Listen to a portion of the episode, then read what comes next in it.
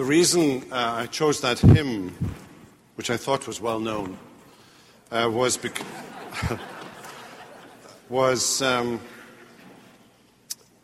words. I sought the Lord, and afterward I knew He moved my soul to seek Him, seeking me. And that's going to be our theme for the next couple of weeks. What accounts for our salvation? Is it something you do? Is it your decision? Is it your free will? Well, Mr. Anonymous of 1878 says, I sought the Lord, and afterward I knew He moved my soul to seek Him, seeking me. There was I thinking I was seeking the Lord, but actually He was seeking me. Now I'll try to speak slowly, with some pauses, to take all the echo into a good effect. Tonight we're going to look at the extent of sin, total depravity, and the bondage of the will. And these are enormously important and deep and significant issues. I've been hearing a little bit from folk who listen to this lecture every week, download it, and they listen to it while they're walking or doing their gymnastics or swimming or whatever it is they're doing. And even heard from a couple of folk who disagree entirely with what I'm saying every week, which is a lot of fun. And I imagine, if you're going to disagree with anything at all, you're going to disagree with this one, because it's the usual chestnut, isn't it? The freedom of the will, free will. Do I have free will? And that's the issue. And it is a corollary of, or a corollary, or corollary, however you Americans say this word. It is a consequence of the doctrine of sin. And last week we were looking at original sin, the imputation of Adamic sin to all of Adam's progeny, a consequence of what Paul is saying so very clearly in the 5th chapter of Romans. Now tonight I want us to talk about not just the imputation of Adam's sin to all of Adam's progeny, but how much of Adam's sin is imputed to Adam's progeny, the extent of it. So we're on a page, well, mine doesn't, I was a page out every time last week. That's because I added a few lines after it was printed, and consequently everything moved forward a page, but tonight's, I don't have any page numbers at all. So, the page that has universal sinfulness, Romans 3, on the top of it.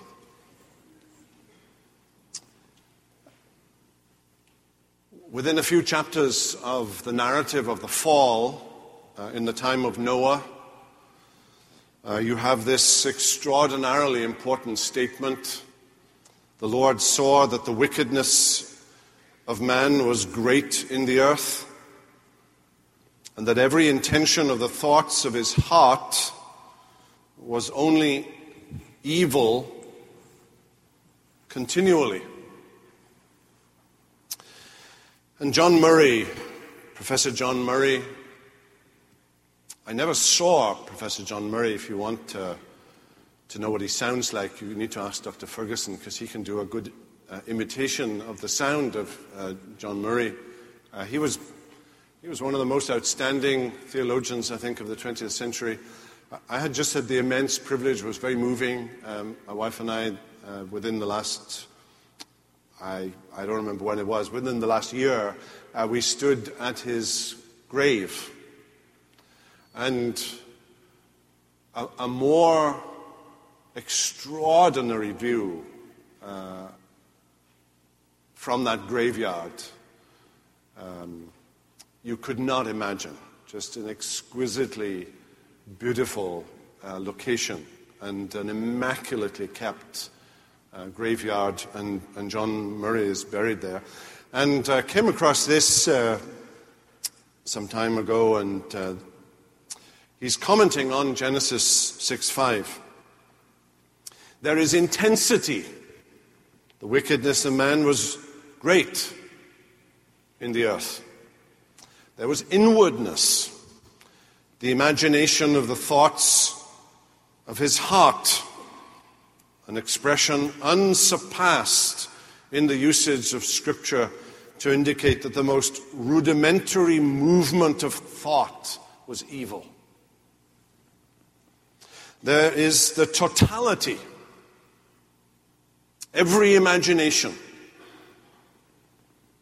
There is the constancy, continually. There is the exclusiveness, only evil. There is the early manifestation from his youth. Well, there's a 6-point sermon on that text there, for sure. There's no getting out. It's as though the doors are constantly being locked, whichever way you turn. The pervasiveness of sin in Adam's progeny. And Paul reaches that conclusion in Romans 3:9. None is righteous. As he surveys the totality of Jew and Gentile. There is none is righteous, no, not one.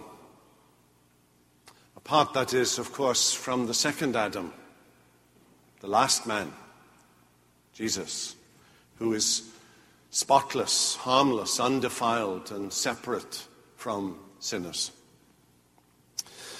So that introduces us to the doctrine that we know of as total depravity. Some of you, of course, will immediately associate that with TULIP. I spoke at a conference just a week or so ago, and it was a Reformed conference. So on the stage, on the dais on which I was standing, were pots with 5 tulips. Lots of pots with 5, not 6, not 4, but 5 tulips. T, of course, for total depravity. U for unconditional election. L for limited atonement or particular redemption. I for irresistible grace or effectual calling. And P for the perseverance of the saints. These are 5 doctrines that emerged at the time of the Synod of Dort in 1618, 1619 as a result, as a counter to articles of Arminianism that had arisen in the early part of the 17th century. And this is a consideration of the first of those articles. Total depravity. You have it stated in the Westminster Confession in chapter 9 and verse chapter 9 and section 3. A man by his fall into a state of sin has wholly lost all ability of will to any spiritual good accompanying salvation. So as a natural man being altogether averse from that good and dead in sin is not able by his own strength to convert himself or to prepare himself thereunto. Among other things, that is a statement about total depravity and how depravity, the imputation of Adamic sin or original sin, has done something to the will of man.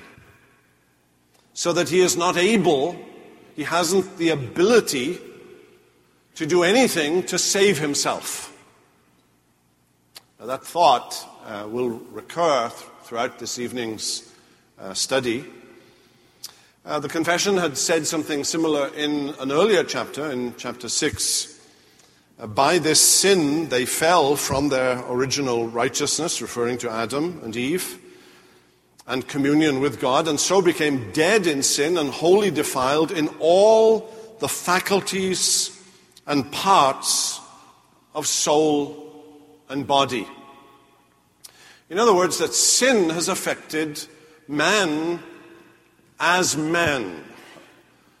Man in his mind, man in his affections, man in his resolve, man in his motivations, man in his will, whatever faculty that constitutes a human being. Sin has affected that. Number three, the corruption of our whole nature. The corruption of our whole nature.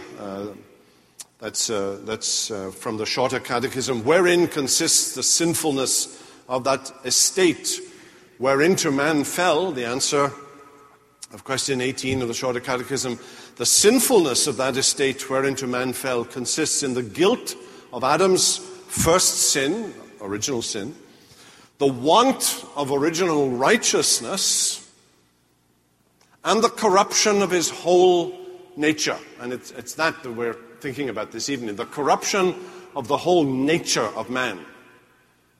However you define man in all the capacities of a human being, which is commonly called original sin, together with all actual transgressions which proceed from it. So sin is not simply, this is referring now to something that Augustine said, sin is not simply a privation or a lack. It's not simply something negative. It is actually something that is present. It is something that is tangible. So Calvin puts it this way in his Institutes of the Christian Religion. Our nature is not merely poor and empty of good, but so fertile and fruitful in all evils that it cannot be idle. In other words, sin is a busy thing. It cannot be idle. Sin is more than mere privation, the absence of good. Total, what do we mean when we say total depravity? Actually, we mean the same as when we speak of a total regeneration. When we are regenerated, every aspect of us is regenerated. You know, you don't have bits of you, parts of you, compartments of you that have never been affected in any way by the regenerating work of the Holy Spirit. Well, here, total depravity means wholly defiled in all the faculties and parts of body and soul. That's the technical definition of the Shorter Catechism. It doesn't mean total in the sense that we are all as sinful as we possibly could be. There is a range of sinfulness. Some are more sinful than others. We all accept that. Some sins are more sinful and more wicked than others and deserving of greater punishment than others. So the phrase total depravity needs to be handled with care. So we're not all equally evil or as evil as we may one day become, or that we're all demons, but that there isn't an aspect of us, there isn't an aspect of our humanity that isn't affected in some way by sin. Our wills, our affections, our psychology, our motivations, our aspirations, every aspect of our humanity, whatever that aspect is affected by sin. Well, let's explore that a little. The mind. The mind of the natural man, the Adamic man, the unconverted man or woman. The mind is affected by sin. He or she thinks wrongly. They have a wrong worldview. They think of God wrongly. What did Calvin say in the Institutes? Man's mind is a perpetual factory of idols. Right? From original sin, from the Adamic imputation, the mind of the natural man thinks in a distorted way. It's an idolatrous mind. It negates what God affirms. It affirms what God negates. It twists. It distorts. It gets things wrong. That means, by the way, because of the effect of sin on the mind, it means that we need to repent of what we think. We need to repent of how we think. There needs to be, well, let me use the phrase, epistemological repentance. That's your phrase for your email this week. Our mind misshapes and distorts the truth. Our emotions, our emotional responses are affected by sin, and they require emotional or affectional repentance. Our wills, the faculty of will. We'll explore this in more detail in a minute, but let me just get it out here onto the table, that as a result of sin, the will to respond is governed by considerations of ability and desire and motivation. And ability and desire and motivation are all of them affected by sin. We don't have the same ability because of sin. We don't have the same desire. We don't have the same motivation. The will is affected. It's tainted by sin. The body. The body is not in itself sinful, but the body may become the instrument and tool of the sin in the mind and inclination of the heart. Right? So sin affects the body. So Paul makes that exhortation in the 6th chapter of Romans, do not present your members to sin as instruments for unrighteousness. And when he's talking about members, he's talking about the parts of our body, our hands. Be careful, little eyes, what you see. Be careful, little hands, what you touch. Be careful, little feet, where you go. Now, all of that has enormous implications for counseling. Emotional, motivational, affective, physical aspects are all infiltrated by sin, and all of that has huge implications for counseling. So that whatever, and there's a spectrum as far as theories of counseling are concerned, but the only point I'm wanting to make here is that theories of counseling must take into consideration the radical nature of sin. Sin as biblically defined. And how that sin has affected, has warped, has shaped the totality of the human being. So a comprehensive Christian worldview must take into consideration sin.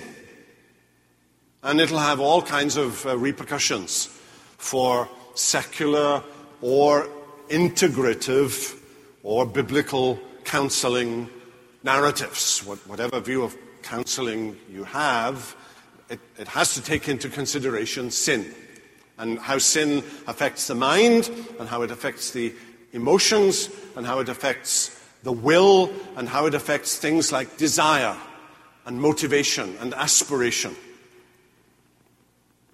And I've elaborated on some counseling views that are out there in the wide world, cognitive behavioral, object relations, humanistic psychology, each one giving credence to one aspect of humanity, whether the mind or the emotions or the will.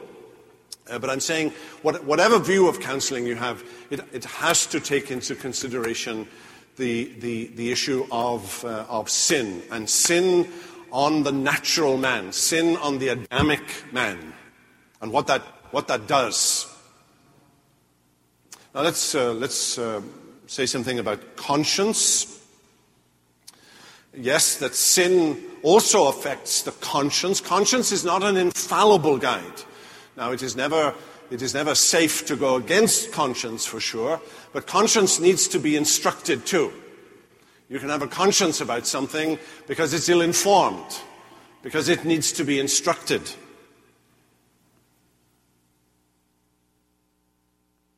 It is not a fallible guide. If you have a pen, please put that in, because conscience, it is not a fallible it is not an infallible guide, so it is a fallible. No, I'm right. It's a fallible guide due to sin. I'm okay. Let's move on to free will. Let's talk about free will. Quick history lesson. Let's traverse 1,000 years in less than a couple of minutes. Pelagius. We've talked about Pelagius before. 4th, 5th century Welsh or Irish. I like to think he was Irish, but the odds are that he was probably Welsh.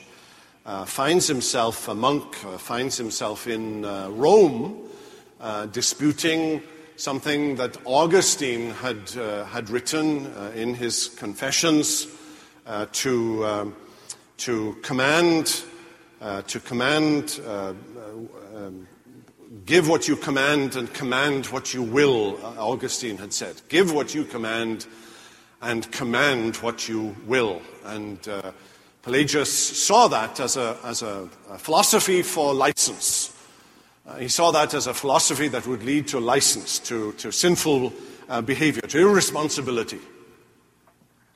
And argued in the course of his argument with Augustine, argued that subsequent to the fall, human beings may choose not to sin, that they have that ability. They have free will in the absolute sense, free will in the sense of the power of contrary choice. They may choose whatever they desire to choose, and they may desire whatever they will. So for Pelagianism, strict Pelagianism, salvation, at least at the point of its application, is entirely a matter of human choosing. Now, there's a modified form of Pelagianism that appears at the time of the Reformation that we sometimes call semi-Pelagianism, or you may call it semi-Pelagianism.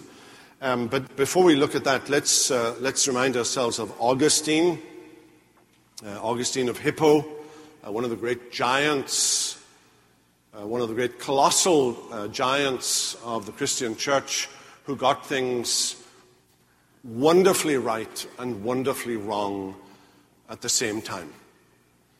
And you could say that Augustine is the champion of the Reformation on the things that he got right, and he's the champion of Roman Catholicism on the things that he got wrong.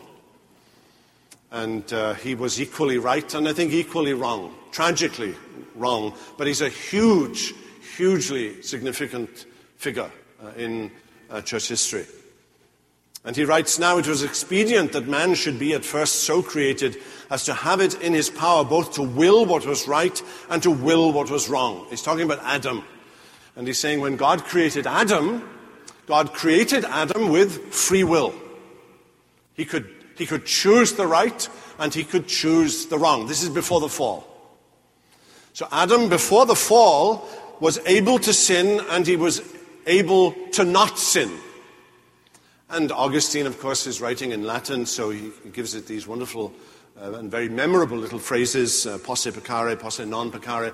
And there's a table here, and we're not going to look at all the table. We'll come back to this next year sometime, when we talk about the application of redemption, when we talk about regeneration.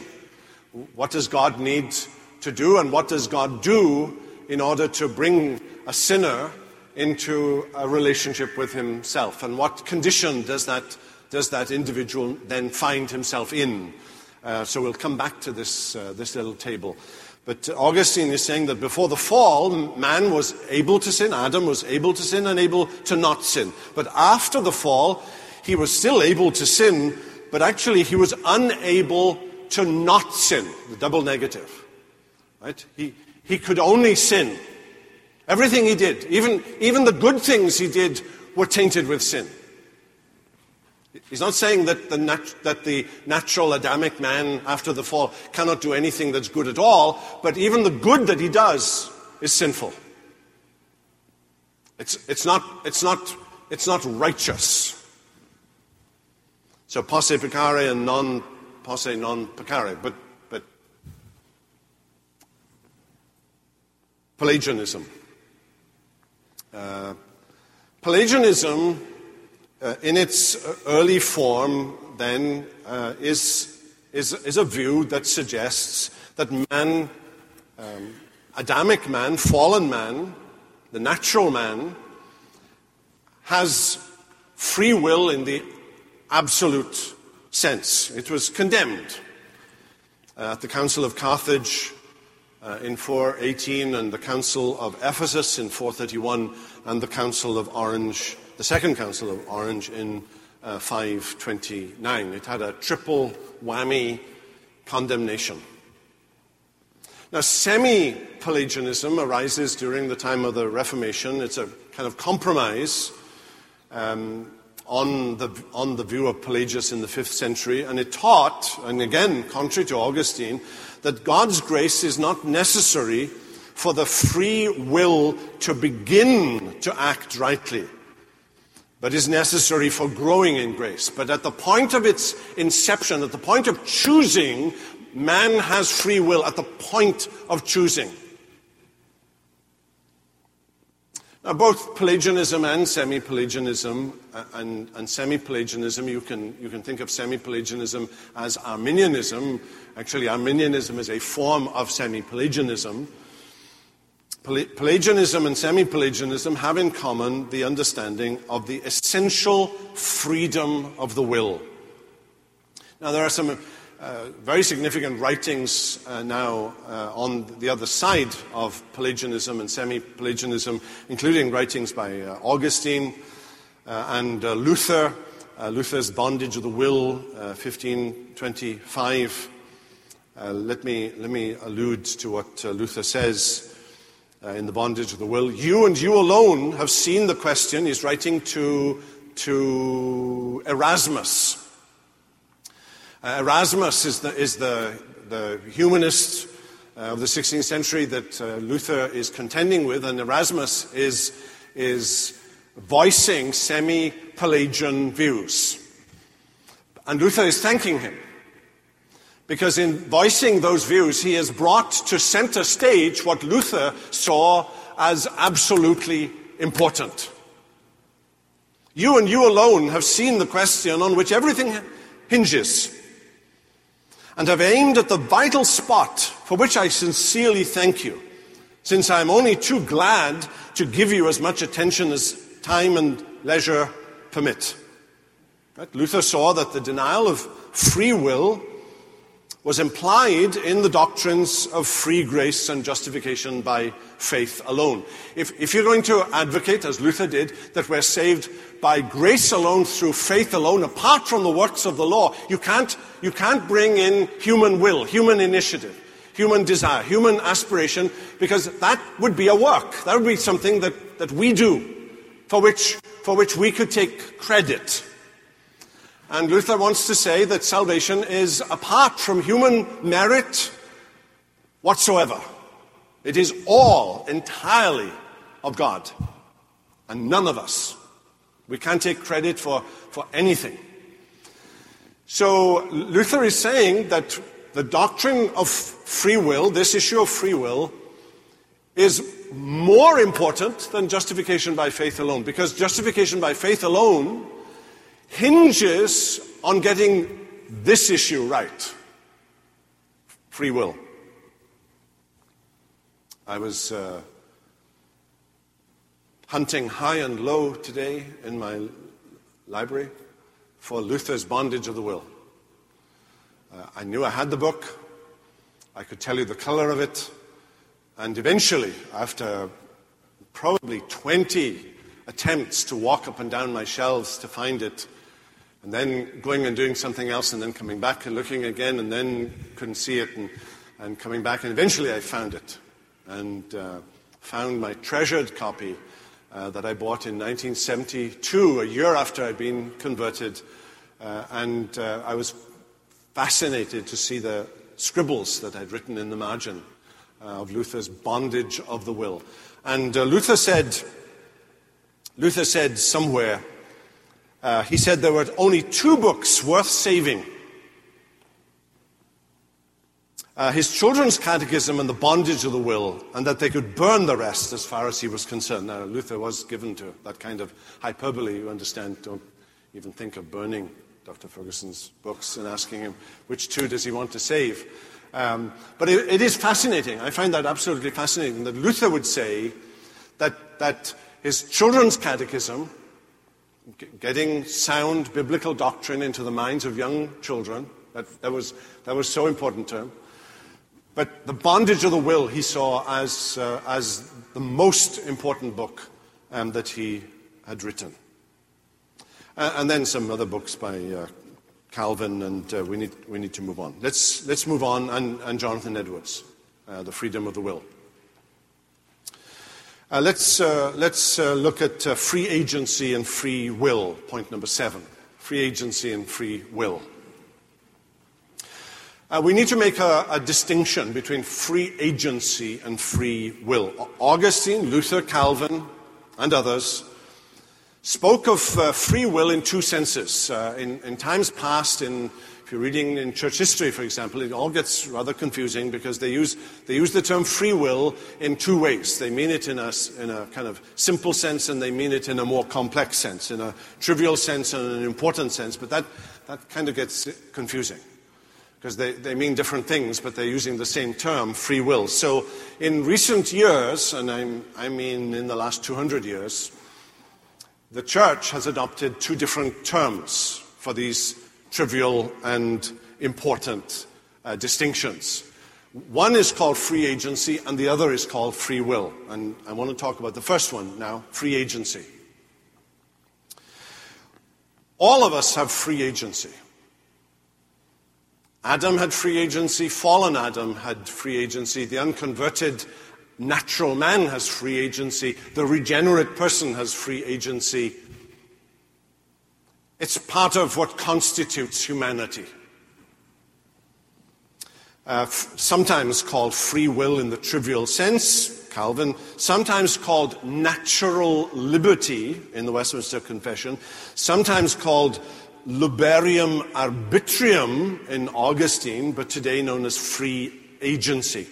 God, here it is in the confession, God has endued the will of man with that natural ability, that natural liberty that is neither forced nor by any absolute necessity of nature determined to good or evil. In other words, we're not robots. Right? It's a statement against the idea of determinism in the absolute sense. We're not forced to do. We're not like robots. We're not automatons. We're not merely programmed. James 1:14. Each person is tempted when he is lured and enticed by his own desire. In other words, our actions are the result of our own desire. Right? We have desire. We have a natural liberty We have a free agency. It's a necessary mark of human beings as such. That we are moral agents, responsible agents, culpable for our actions. We have to answer for our actions. Bottom of the page, John Murray's quote here, "Man wills or chooses to act. If he does not will to act, if the act is contrary to his will, then the event occurring through his instrumentality is not in reality his action. He is the victim of some other power or agent over which he is not able to exercise control, and so he is not responsible for the event." We sometimes use the expression, "I did it against my will," and Murray says that isn't correct. We may do things reluctantly, do things we detest, but if we do them, it is because we will to do them. We will to do the distasteful rather than not do it. Something may be done against our will, and strictly speaking, we are not the agents, but when we do something, it is always because we willed the same. On the simple level, we have freedom of choice. Dwight chose to wear this South Carolinian bow tie, blue and yellow. I'm sure he has 50, 100 bow ties of varying colors, but this was a blue and yellow day. He may have put on a pink one, or a green one, or a red one, and then taken it off and decided, no, it's a blue and yellow day. That's a choice. It's a human faculty. And no one is or should deny that. Right? Augustine insisted that fallen man retains that. He called it, because he's Latin, he called it liberium arbitrium, but he loses libertas. In other words, he has free agency, but he loses free will. Free agency is something that is essential to being a human being.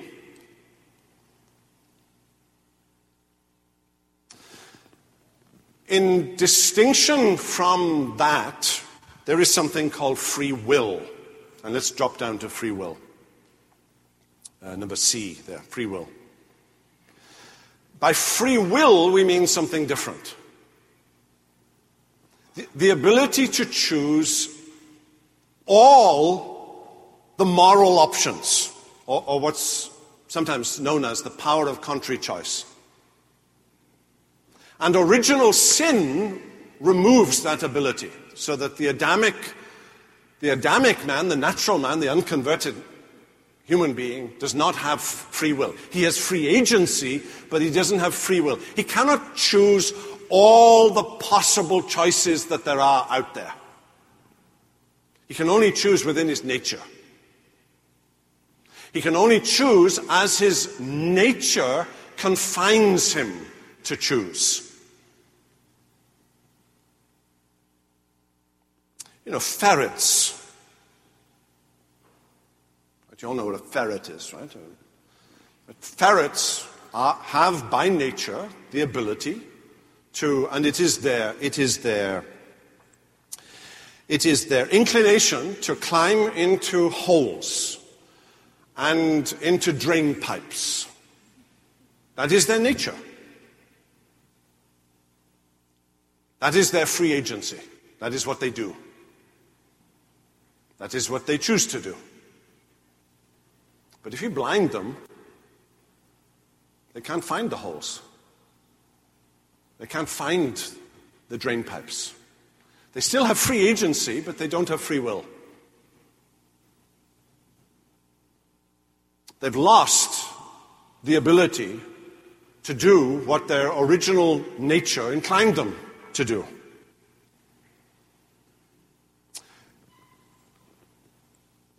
The will of the fallen man can only will within the limitations of his nature, or within the limitations of the dispositional complex. That's a great term.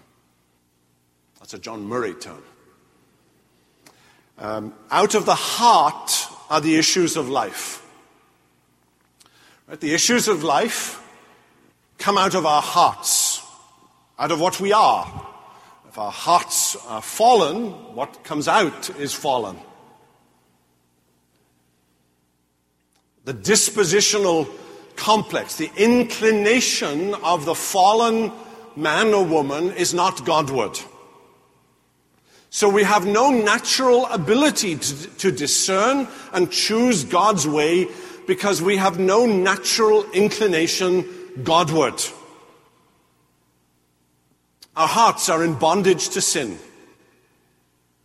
Right? Only regeneration, the grace of regeneration, can free us from that inability. Right? Our volition is determined by our inward disposition, by what we are.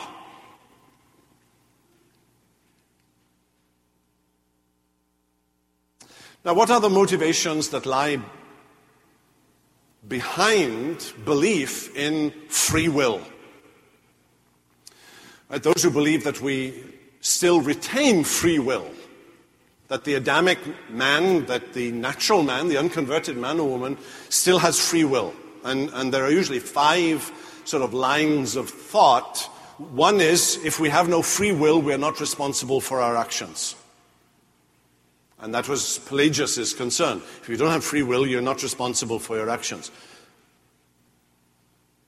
Right? On what grounds does the Bible base responsibility? And the Bible bases responsibility on the fact that you have lost that ability. You are responsible for having lost your free will. Or free will is essential in the image of God. Right? In other words, without free will, we are merely puppets on a divine string. Actually, that's to fail to distinguish between free agency and free will.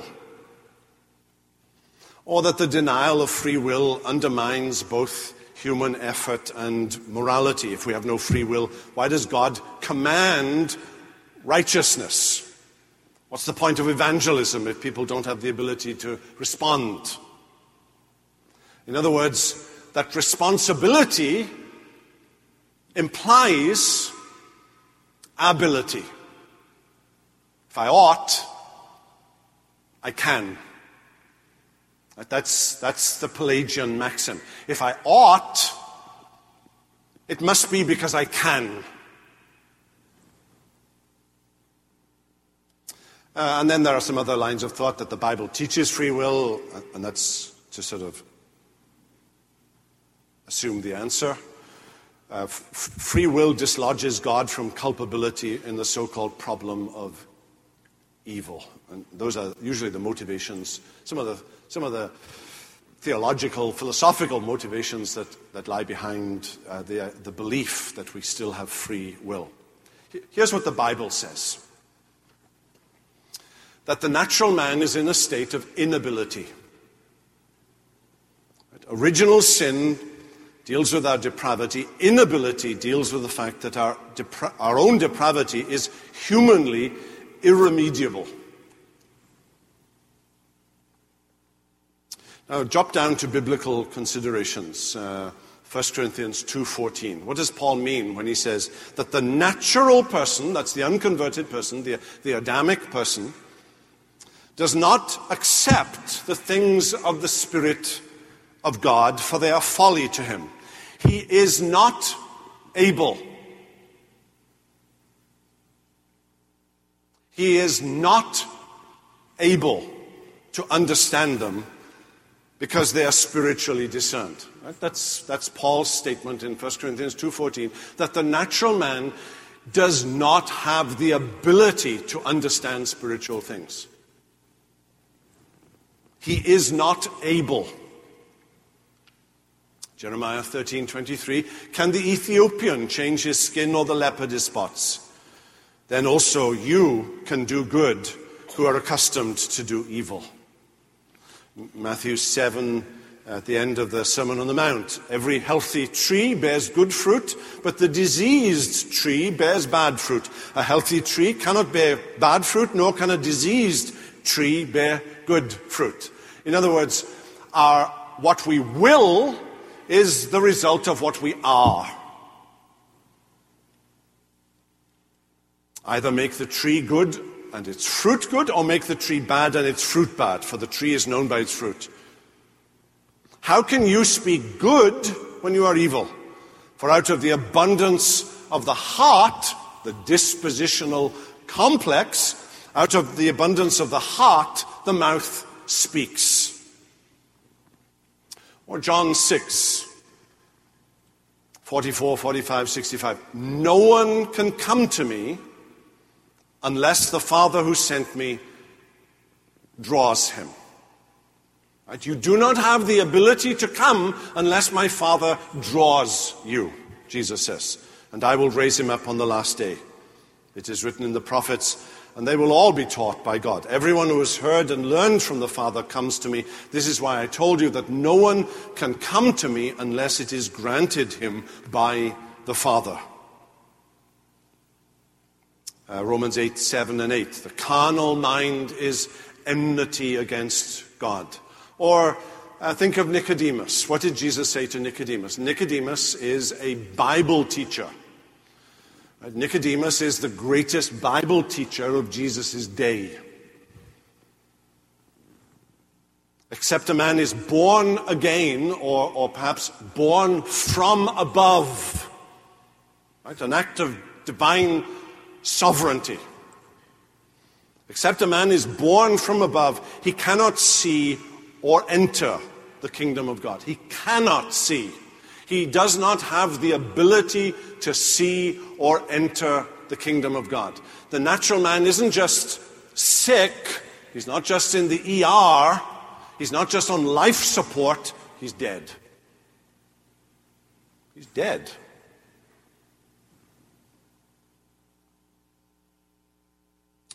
Now,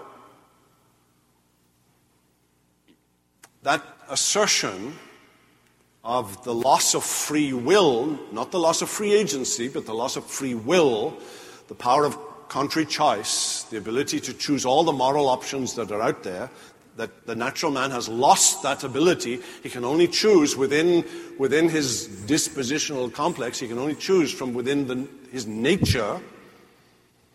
It is alleged, a counsel of despair.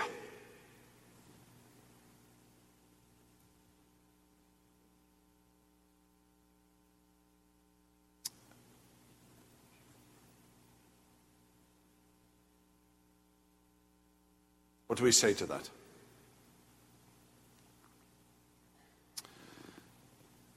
And it is only when you see that the only option, right, the only option that is left to us is to say, nothing in my hands I bring. Nothing.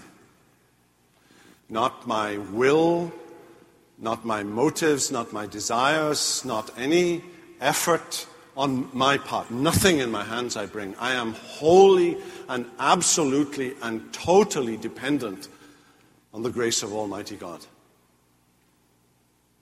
Actually, before we appreciate grace, we have to understand the despairing circumstances in which we are in. That the natural man is dead. The natural man has no ability. The natural man has no hope. And his only hope lies in the grace of the Lord Jesus. To call upon him who has said, if you call upon me, I will save you. I will come to you. What's the point of evangelism? Right? If the natural man doesn't have free will, what's the point of evangelism? What's the point of in saying to somebody that they need to be converted if they have no ability to respond? Now, if you take the opposite view that man does have the ability to respond, then you should do everything within your power to maximize the chances of him making that response, which is the theology of Charles Grandison Finney of the Second Great Awakening in the 19th century. Look at his picture there, Charles Grandison Finney, the man responsible for decisionism, for the anxious seat, for appealing to the will of the natural man to do whatever it is to excite that will and make sure that that will is determined Godward. So man is perfectly free at any time to lay down his arms in surrender. So the whole work of the Spirit of God in conversion is to present vividly to man's mind reasons for making this surrender, to making that moral persuasion.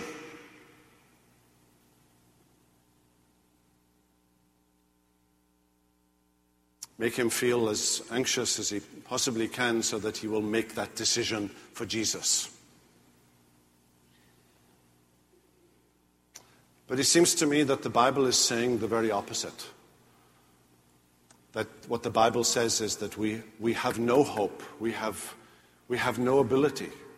We have absolutely no hope within ourselves. I wanted to... I end here with two little quotations. They're from sermons, one by Robert Murray McShane and the other by Spurgeon. And let me take Spurgeon's. This is Spurgeon's sermon on John 5:40.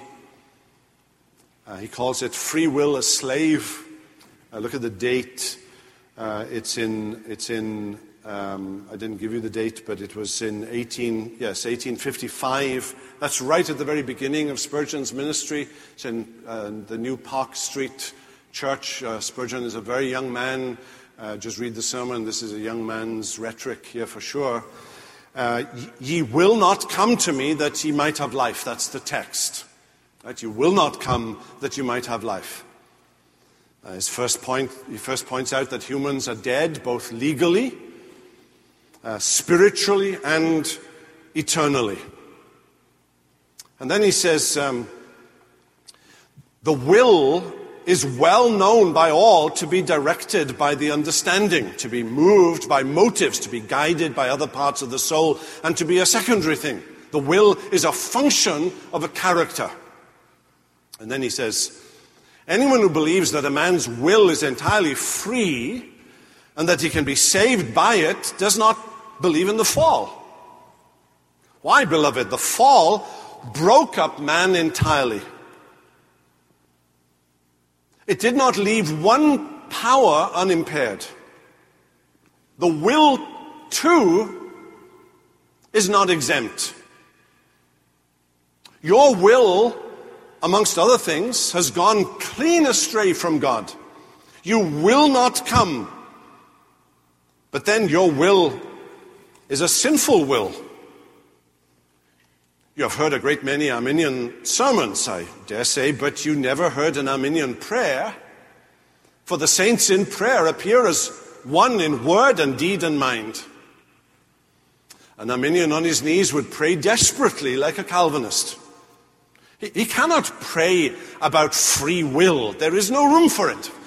Fancy him praying, and he imagines now an Arminian, true to his beliefs, praying. And he'd say something like this: Lord, I thank thee that I'm not like these poor, presumptuous Calvinists. Lord, I was born with a glorious free will. I was born with a power by which I can turn to thee of myself. I have improved my grace. If everybody had done the same with their grace as I have, they might all have been saved. Lord, I know that thou dost not make us willing if we are not willing ourselves. It was not thy grace that made us differ. I made use of what was given me, and others did not. That is the difference between me and them.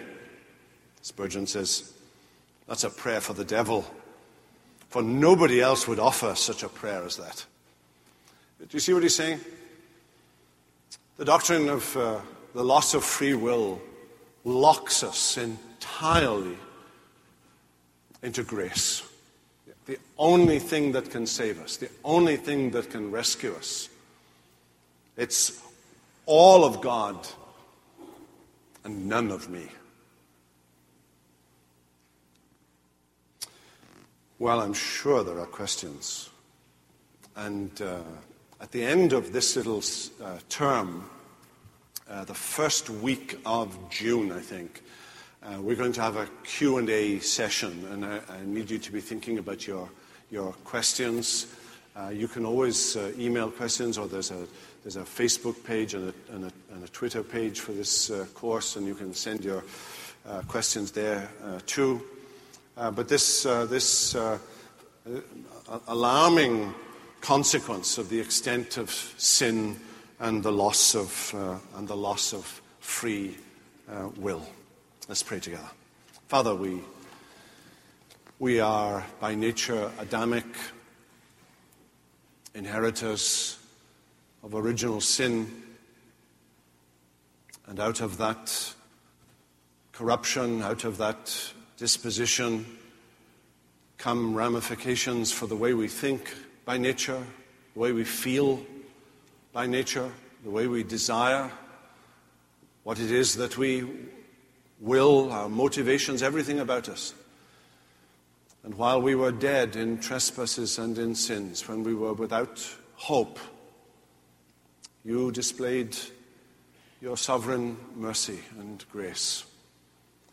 When we cried in our helplessness, Lord, be merciful to me, a sinner, utterly undone and without hope, you extended your Spirit to renew our wills in the day of your power, to restore our affections, to give us a new heart, and to draw us toward yourself.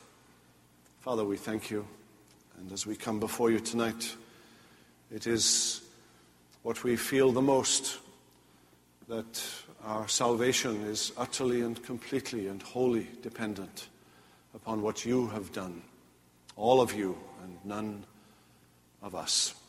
So hear us, receive our thanks for salvation by grace alone, through faith alone, apart from the works of the law. Nothing in our hands we bring, simply to thy cross we cling. Hear us for Jesus' sake. Amen.